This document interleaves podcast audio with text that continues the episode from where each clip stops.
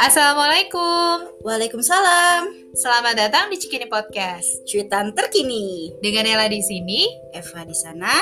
kamu ada di mana? Halo, apa kabar? Ketemu lagi sama kita. Halo juga Nela. Alhamdulillahirobbilalamin. Kita semua masih dalam keadaan uh, sehat walafiat ya. Semoga kalian juga para pendengar nih dalam keadaan sehat terus, dalam keadaan yang selalu semangat dalam menjalani hari-harinya. Ya, alhamdulillah ya. Semoga eh, teman-teman masih diberikan kesehatan. Hari ini kita mau ngomongin apa ya, Eh, Pak? kita untuk hari ini mau ngebahas tentang mental illness. Kira-kira kenapa sih Nel kita mau eh, ngebahas tentang topik mental illness ini? Eh, jadi kenapa kita ngebahas mental illness? Akhir-akhir ini tuh topik ini lagi sering diperbincangkan ya. Kan kayak di media sosial seperti Instagram, TikTok, Twitter. Tapi juga mental illness ini lagi jadi topik eh, yang disukai di beberapa film ataupun drama-drama ya, contohnya drama Korea. Jadi selamat mendengarkan. Eh, Mental illness yang lo tahu itu apa aja nih, Fa? Nah ini eh, yang yang familiar di di kehidupan gue dan juga gue sering nonton di film gitu kan di series yang di Korea gitu. Ya eh, sekarang juga pun di sinet eh, beberapa negara gitu ya banyak meng- mengangkat tentang penyakit mental illness ini gitu. Ya, jadi kita semakin lama ini kan memang semakin banyak mendapatkan informasi tentang mental illness ya. Jadi mental illness itu bukan cuman eh, gangguan kejiwaan yang seperti kehilangan akal ya atau eh, gila, tapi memang banyak eh, macamnya gitu dan banyak juga tingkat keparahannya gitu. Memang seperti yang tadi disebutkan dari eh, sama Eva ada yang namanya gangguan kecemasan, delusi, terus sosiopat dan itu banyak lagi ya. Ada juga yang eh, disebut psikopat.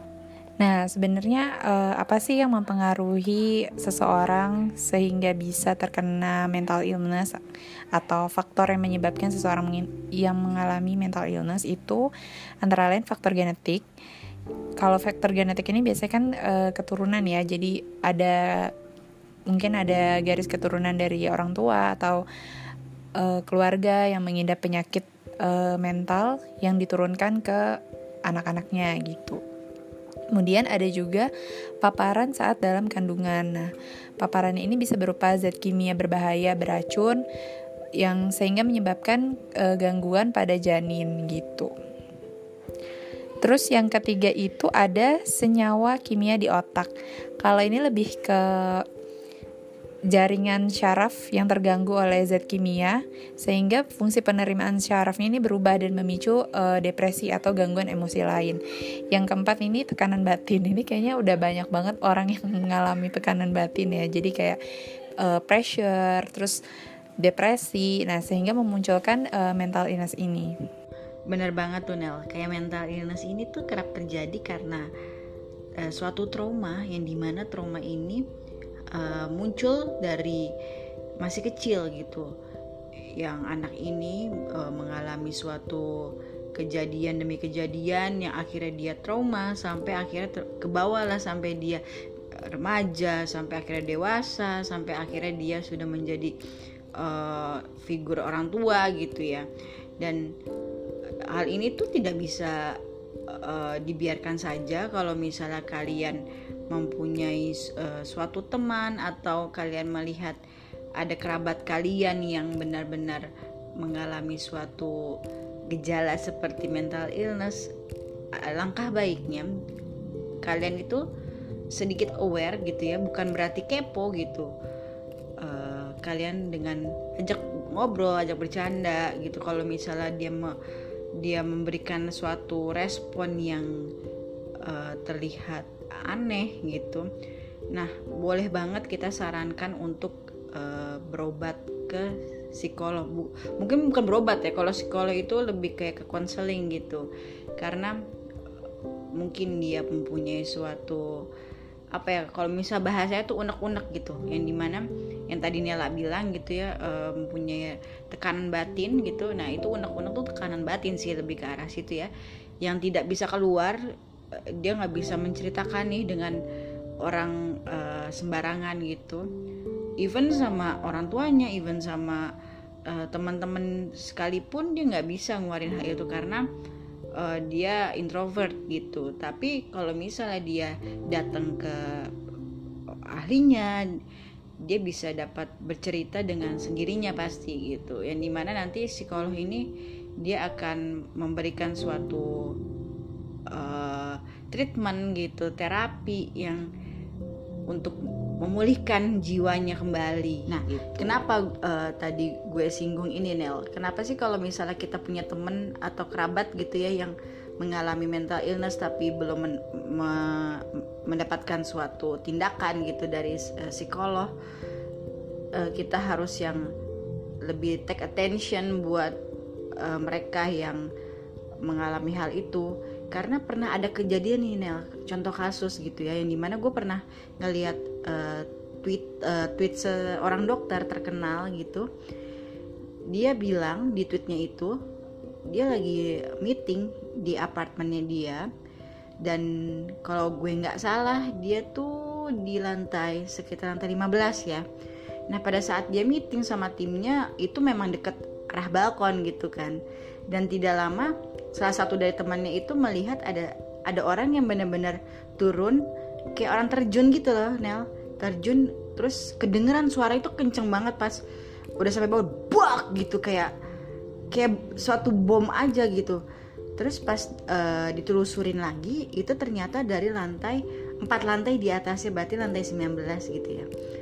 Nah itu uh, pas udah terjadi hal itu si dokter ini cerita gitu kan bahwa memang orang ini mengidap suatu gejala uh, mental illness gitu yang di mana dia lagi mengalami suatu depresi tinggi yang di mana kalau udah depresi tinggi itu dia harus uh, datangnya udah ke psikiater bukan ke psikolog lagi. Dia harus mengkonsumsi obat dia harus ada yang jaga dia harus ada yang rawat karena memang orang seperti itu pasti mempunyai uh, mentalnya yang tidak stabil, yang sangat cemas dan juga nggak bisa lagi untuk memprotek dirinya sendiri. Nah iya benar tuh Pak, mental illness itu memang bisa sebahaya itu ya kalau memang sudah dalam uh, tingkat yang depresinya tuh tinggi gitu misalnya contohnya depresi atau gejalanya itu uh, tinggi gitu karena gue pernah baca satu buku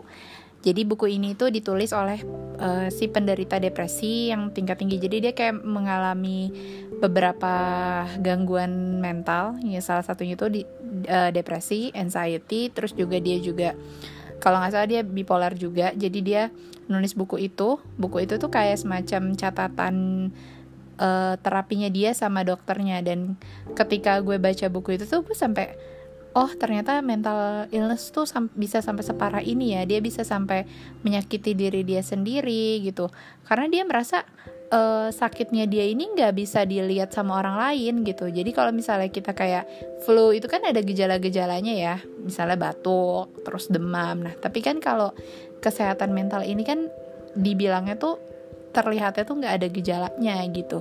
Cuman kayak emosinya aja yang gak stabil dan kadang orang juga banyak yang gak aware gitu dengan keadaannya mereka gitu. Dan rata-rata orang yang pergi ke psikiater atau psikolog ini memang sudah dalam tahap yang gangguannya itu sudah uh, medium ke ke gangguan yang tingkat medium dan juga tingkat yang lumayan berat gitu yang sampai mereka harus akhirnya harus terapi, harus minum obat atau bahkan sampai dirawat di rumah sakit gitu. Terus juga ya kalau uh, mental illness ini sebenarnya banyak banget. Kalau misalnya kita ngomongin uh, satu-satu mungkin gak akan selesai di podcast ini gitu. Jadi kayak ya ini kita ngomonginnya secara gen in general aja gitu yang memang banyak orang uh, sering membicarakannya gitu.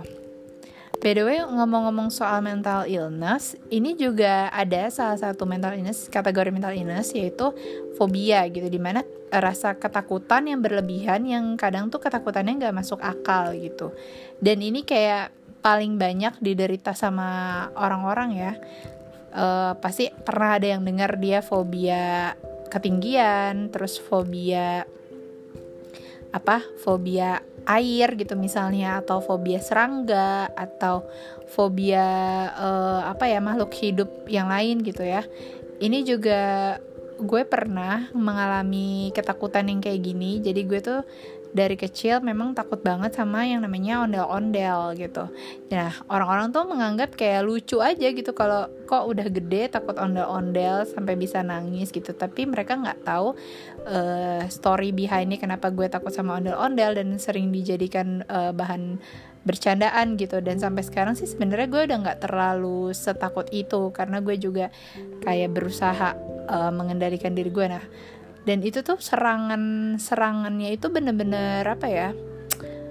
Jadi kayak kalau gue ngeliat ondel-ondel itu kayak tiba-tiba gue ngerasa cemas. Gue ngerasa cemas uh, jantung gue berdebar-debar dan dalam kondisi yang parahnya itu tuh gue bisa kayak orang kena serangan jantung kaget gitu. Ngelihat ondel-ondel dan bisa bisa nangis atau lari nggak sadar ke mana. Dan itu bisa membahayakan diri gue gitu. Gue sih pernah kayak sekali jatuh gara-gara gue ngeliat ondel-ondel.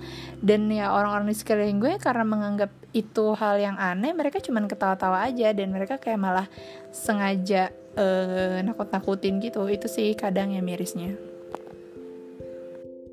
Nah, kalau dari lo sendiri nih lo pernah ngalamin apa nggak Pak? Kayak misalnya mungkin depresi atau ngalamin uh, burnout, stress, atau mungkin anxiety atau uh, serangan panik atau fobia atau apa gitu nggak? Mostly uh, semua orang di dunia ini tuh kayak pada punya fobia iya nggak sih? Setuju gak sih Nala sama hal itu? Karena menurut gue uh, setiap orang itu pasti ada suatu titik terendahnya yang di mana dia pasti mempunyai suatu ketakutan atau kecemasan ya apa pun itu gitu kan. Eh, dengan apa mungkin dia melihat atau dia mencium suatu bau gitu atau mendengar uh, suatu bunyi gitu kan itu bisa aja. Tapi kalau misalnya gue sendiri fobia itu buat gue uh, kayak ngelihat foto dong ya bentuk foto ular aja gue tuh duh rasanya tuh udah kayak apa ya Nel? Udah ngilu aja. E, bukan yang merinding gitu sih enggak. Tapi yang kayak eh, tiba-tiba tuh badan lu tuh lemes lemes aja gitu. Cuma foto doang ya gitu. Apalagi kalau video aduh itu gue pernah ya Nel.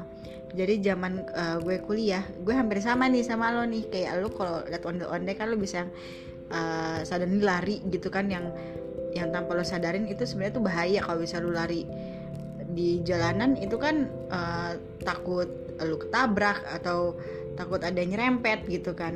Nah uh, gue itu pada saat uh, kuliah jadinya kan uh, memang memang gue uh, suka nongkrong dulu tuh. Kalau misalnya zaman lagi nunggu kelas gitu kan. Nah uh, kebetulan memang pas lagi di tongkrongan itu ada salah satu anak pecinta alam baru pulang dari gunung dan dia ngebawa ular gitu kan. Aduh kalau ingat itu lagi jadi membawa ular. Itu masih kecil Nel. Uh, mungkin cuma sesiku doang gitu ya. Dan uh, panjangnya tuh sesiku gitu. Uh, terus badannya itu masih kecil masih yang masih yang apa ya masih tipis gitulah badannya gitu jadi dimain-mainin gitu sama temen gue kayak dilingkarin gitu kan di di tapak tangannya gitu.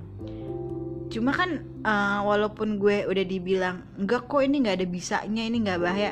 Ya bodoh amat gitu. Gue takut ular itu bukan karena uh, selain takut bisanya tapi gue memang emang ngeliat tuh hewan itu gimana ya nah, udah yang kayak gitu ngerti kan paham kan? Nah terus pas gue lagi nggak sadar tuh ya tiba-tiba tuh teman gue dengan isengnya meperin dong tuh ularnya ke gue. Tiba-tiba gue teriak dan itu posisinya gue lagi ada di uh, trotoar kan.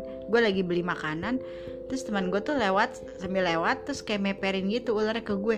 Langsung gue lari ke jalan raya dan gue hampir ketabrak sama motor waktu itu. Terus teman-teman gue tuh langsung pada panik kan langsung pada narik gue langsung gitu. Nah gue tuh tipenya kan nggak bisa nangis ya. Uh, maksudnya nggak bisa ah, nangis. Atau yang tiba-tiba suddenly yang ngamuk marah gitu. Enggak tapi gue cuma yang bisa diem. Dan gue tuh kayak uh, apa ya jadi pelangap pelongo gitu. Kayak anjir. Cuma gitu doang. Nah itu uh, kalau gue sih fobianya uh, lebih ke hewan ya. Karena menurut gue uh, aduh nggak tahu ya maksudnya uh, kalau untuk gue pribadi uh, gue sangat takut sama hewan-hewan reptil gitu loh uh, dan salah satunya itu yang paling gue takutin ada ular. Gitu mau kecil mau mau masih anak bayi lah baru netes dari aduh gue kalau udah ngomongin ini nih ya ini reptil udah merinding.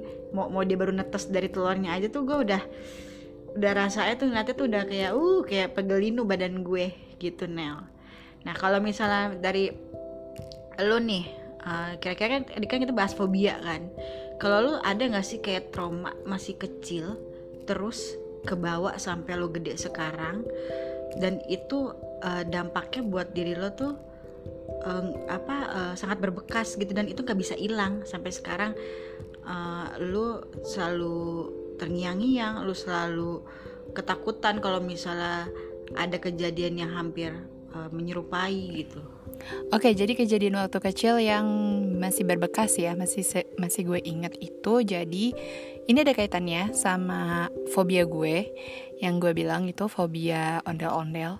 Jadi waktu kecil itu uh, nyokap gue bilang kalau misalnya main ada ondel-ondel, ada topeng monyet, atau ada badut-badut dan pengamen itu jangan diikutin gitu karena bahaya mereka tuh bisa uh, nyulik uh, gue dan uh, dibilangnya nanti akan dijadiin tumbal gitu untuk jalan layang. Nah, karena doktrin-doktrin yang kayak gitu, gue tuh jadi takut gitu sama ondel-ondel. Nah, jadi ada satu ketika gue lagi main, terus gue ketemu ondel-ondel. Ondel-ondelnya ini tuh ngejar-ngejar gue gitu. Mungkin maksudnya um, apa ya kayak nakut-nakutin tapi bukan yang nakut-nakutin yang kayak iseng aja kali ya. Cuman karena gue udah terdoktrin uh, sama hal-hal itu jadi gue ketakutan dan gue tuh lari. Lari sampai gue tuh kayak jatuh-jatuh gitu di jalan di aspal. Terus uh, akhirnya gue tuh sembunyi di rumah orang. Gue masuk ke rumah orang terus uh, sama orang itu sampai dikasih minum karena gue tuh udah gemeteran udah ketakutan nangis. Dan uh, karena gue nggak bisa megang gelasnya saking gemeterannya gitu nggak ada tenaga gelasnya itu jatuh gitu jatuh ke bawah terus belingnya itu kena kaki gue. Nah jadi itu kayak semenjak itu gue tuh makin trauma gitu ngeliat ondel-ondel gue makin takut. Makanya gue bilang pada saat gue ngeliat ondel-ondel itu ya tiba-tiba jantung gue tuh bisa kenceng banget berdetaknya. Terus kayak gue suka kehilangan nafas dan yang uh, keadaan yang parah itu sampai lemes dan nggak bisa ngapa-ngapain gitu. Itu sih yang sampai uh, terngiang-ngiang sampai sekarang. Nah tapi masalahnya ya kalau yang gue uh, alamin orang-orang tuh kadang ngeliatnya tuh lucu gitu. Kok udah gede takut sama ondel-ondel gitu. Tapi tapi mereka nggak tahu kalau ada trauma yang sampai kayak gitu gitu. Jadi kadang miris aja sih. Misalnya lagi pergi gitu ya terus ada ondel-ondel uh, teman-teman gue tuh malah pada kayak sengaja gitu manggil-manggil ondel-ondelnya buat nyamperin gue dan kadang gue udah ngasih tahu tolong jangan kayak gitu tapi tetap aja ya uh, mereka tuh suka iseng gitu Nah, kalau dari lo sendiri nih lo pernah ngalamin apa nggak Pak? Kayak misalnya mungkin depresi atau ngalamin uh, burnout, stress, atau mungkin anxiety atau uh, serangan panik atau fobia atau apa gitu nggak? Jujur kalau gue pribadi nih nggak ada untuk rasa trauma dari saat gue masih kecil gitu seperti lo gitu. Tapi uh, gue mempunyai suatu trauma yang di mana umur gue udah remaja dan umur gue sudah dewasa dan itu menurut gue uh, karena kan kita udah banyak bergaul udah punya pikiran uh, banyak gitu ya. Nah cuma uh, very interesting gitu tentang childhood trauma karena itu memang mempengaruhi sese seseorang sampai uh, umur dewasa gitu bahkan usia lanjut Nel. Biasanya kejadian ini tuh mengakibatkan stres yang traumatis seperti kejadian yang halnya tuh berulang-ulang terus sifatnya juga yang tak terduga gitu. Kalau yang berulang-ulang tuh seperti kayak saat masih kecil nih lo ngeliat orang tua lo yang uh, ngalamin depan mata lo sendiri nih berantem gitu ya cekcok yang sampai akhirnya uh, lo menjadi suatu korban dari uh, divorce-nya orang tua lo terus lo menjadi seorang anak broken home gitu ya. Dan itu uh, lo semacam mendapatkan suatu ancaman terhadap diri lo nih. Jadinya lo kayak uh, pada saat lu mengetahui orang tua lu bercerai lu kayak merasa terancam nanti gue nggak bakal disayang lagi nih sama orang tua gue.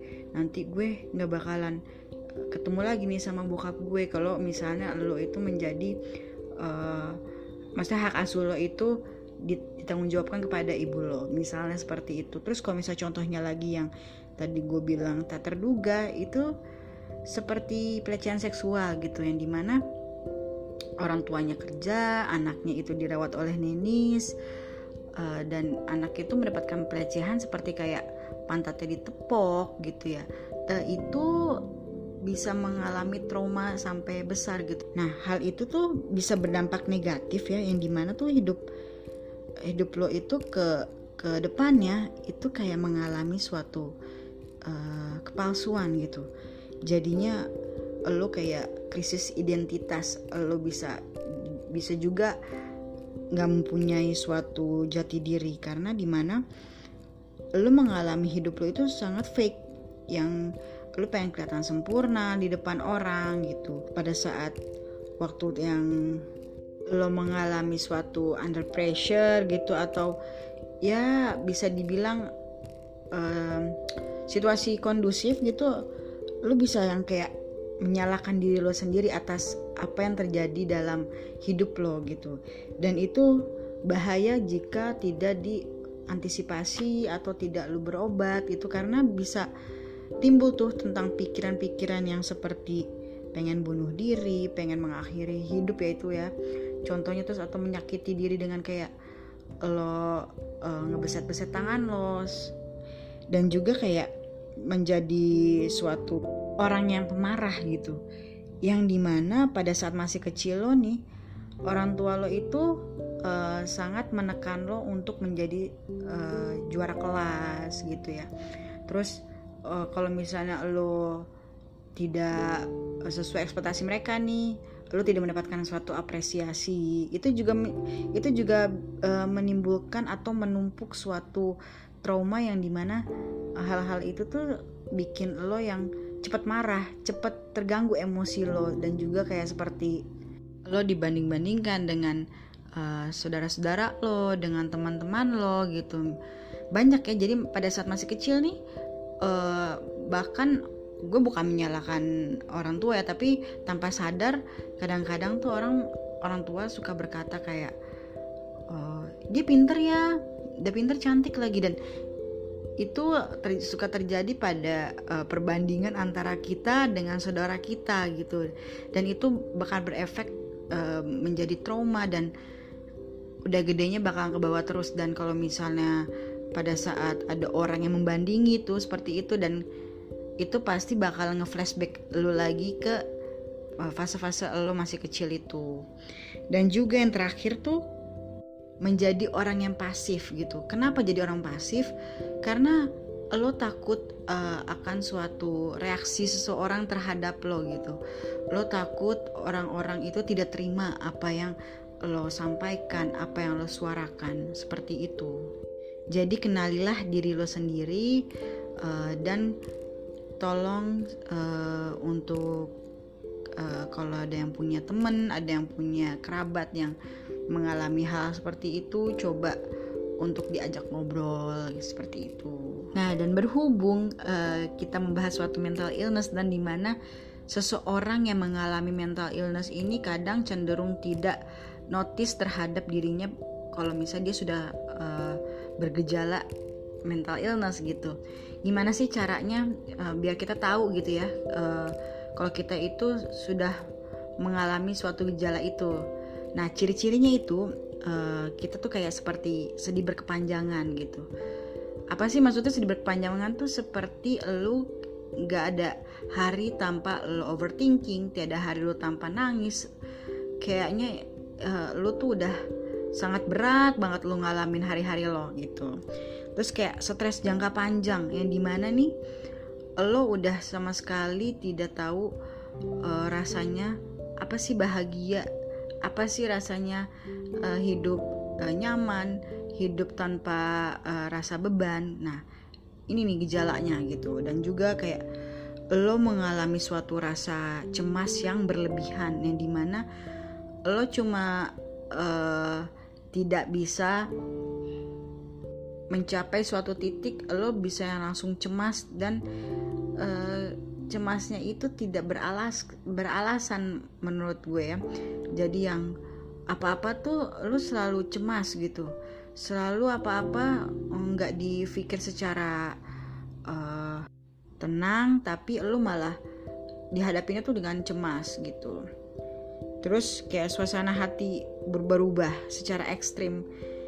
Itu bisa dibilang uh, lo ini yang tadinya lagi senang ketawa-ketawa terus tiba-tiba lo mendengar sesuatu yang sifatnya itu uh, biasa aja sebenarnya. Tapi karena lo ke trigger lo jadi tiba-tiba sedih. Sedihnya itu yang bisa dibilang ke tahap sudah berlebihan. Seperti itu. Jadi kayak mood swing gitu dan juga kayak uh, bersikap uh, lo tuh paranoid. Jadi apa-apa lo parno dikit-dikit lo parno. Nah itu tuh udah udah bergejala banget. Nah, udah lo harus aware tuh akan diri lo kalau misalnya udah ke tahap seperti itu.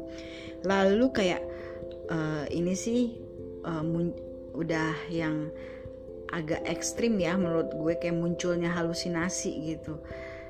Yang di mana halusinasi ini kan lo udah udah memikirkan sesuatu hal yang di luar uh, nalar lo gitu yang itu bahaya sih menurut gue. Membahayakan diri lo dan membahayakan orang di sekitar lo gitu. Dan juga yang terakhir adalah menyakiti diri sendiri. Nah hal ini biasanya terjadi uh, yang tadi gue bilang uh, tentang childhood trauma tuh menyakiti diri sendiri. Karena untuk lo menghilangkan rasa uh, trauma kadang lo kayak udah deh gue mengakhiri hidup gue aja lah. Nah itu tuh udah bahaya banget itu udah terlalu ekstrim gitu. Jadinya uh, kalau misalnya lo mempunyai suatu gejala-gejala yang udah gue sebutkan tadi nah lo datang ke profesional. Uh, bukan datang ke alternatif dukun para kiai ustadz. Uh, karena kita harus bisa ngebeda ini yang mana penyakit kejiwaan dan penyakit uh, yang berhubungan dengan uh, spiritual gitu. Oke sih kalau misalnya menurut gue sih seperti itu ya Nel. Mungkin dari lo ada yang mau disampaikan lagi gitu? Oke kalau dari gue sih mungkin tambahannya itu um, kita harus lebih aware. Sebelum kita uh, aware sama orang lain ya kita harus lebih aware sama diri kita sendiri ya. Lebih mengenali diri kita sendiri gitu. Uh, kalau memang sudah merasakan gejala-gejala yang seperti tadi disebutkan oleh Eva ya bisa mencari pertolongan. Atau yang paling gampang itu cari tempat buat cerita karena kalau misalnya punya masalah terus kalian pendem sendiri dan itu kalian uh, stres sendiri gitu. Terus juga bisa bikin kalian uh, apa ya secara tidak sadar tuh depresi ataupun tertekan gitu.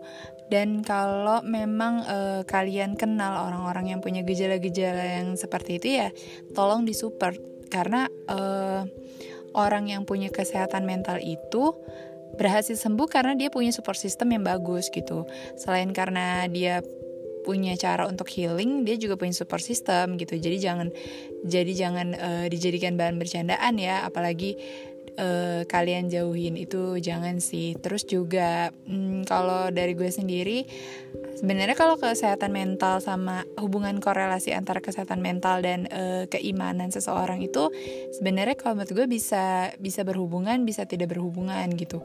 Karena uh, banyak orang-orang yang ber beriman ya yang religius juga. Mereka uh, saat ditimpa masalah ya sama gitu uh, mengalami tekanan dan depresi gitu. Tapi juga banyak juga orang-orang yang uh, religius itu mereka justru tenang ketika menghadapi masalah. Nah itu balik lagi ke kalau di agama itu namanya ada ilmu ikhlas gitu. Dan gak semua orang uh, bisa menerima kalau misalnya di dalam bahasa general itu accepting gitu menerima kenyataan bahwa dia mengalami hal-hal itu gitu. Kalau di bahasa keagamaan tuh uh, ikhlas gitu ikhlas bertawakal. Nah uh, kalau ketik dan itu manfaatnya banyak banget ya ketika kita menerima uh, sesuatu yang terjadi pada diri kita terus uh, memaafkan bertawakal dan kemudian berdoa ya itu sih kayaknya insya Allah juga akan mempercepat untuk penyembuhan dari mental uh, illness kita sendiri gitu. Jadi uh, kalau memang kalian sudah merasa ada gejala-gejala um, ya paling gampang itu kan sebenarnya stres ya burnout. Ya coba cari hal-hal uh, yang bisa kalian lakukan ya. Uh, misalnya me time terus break dulu sejenak atau cari teman buat cerita gitu deh. Uh, ini untuk pembahasan inner child sebenarnya tuh um, menarik sih tapi karena berhubung waktu kita eh, nggak uh, banyak jadi mungkin nanti next time kita bahas tentang inner child. Uh, inner child ini juga merupakan pembahasan yang uh, menarik dan kayaknya akan memakan waktu yang lama gitu untuk membahas ini. Gitu deh teman-teman itu aja sih uh, dari gue Thank you buat teman-teman yang udah dengerin podcast ini. Mohon maaf apabila ada kekurangan dari informasi yang kita sampaikan uh, karena ini memang dari sudut pandang kita, dari pengalaman kita. Dan jangan lupa dengerin podcast-podcast kita yang selanjutnya ya. Dah.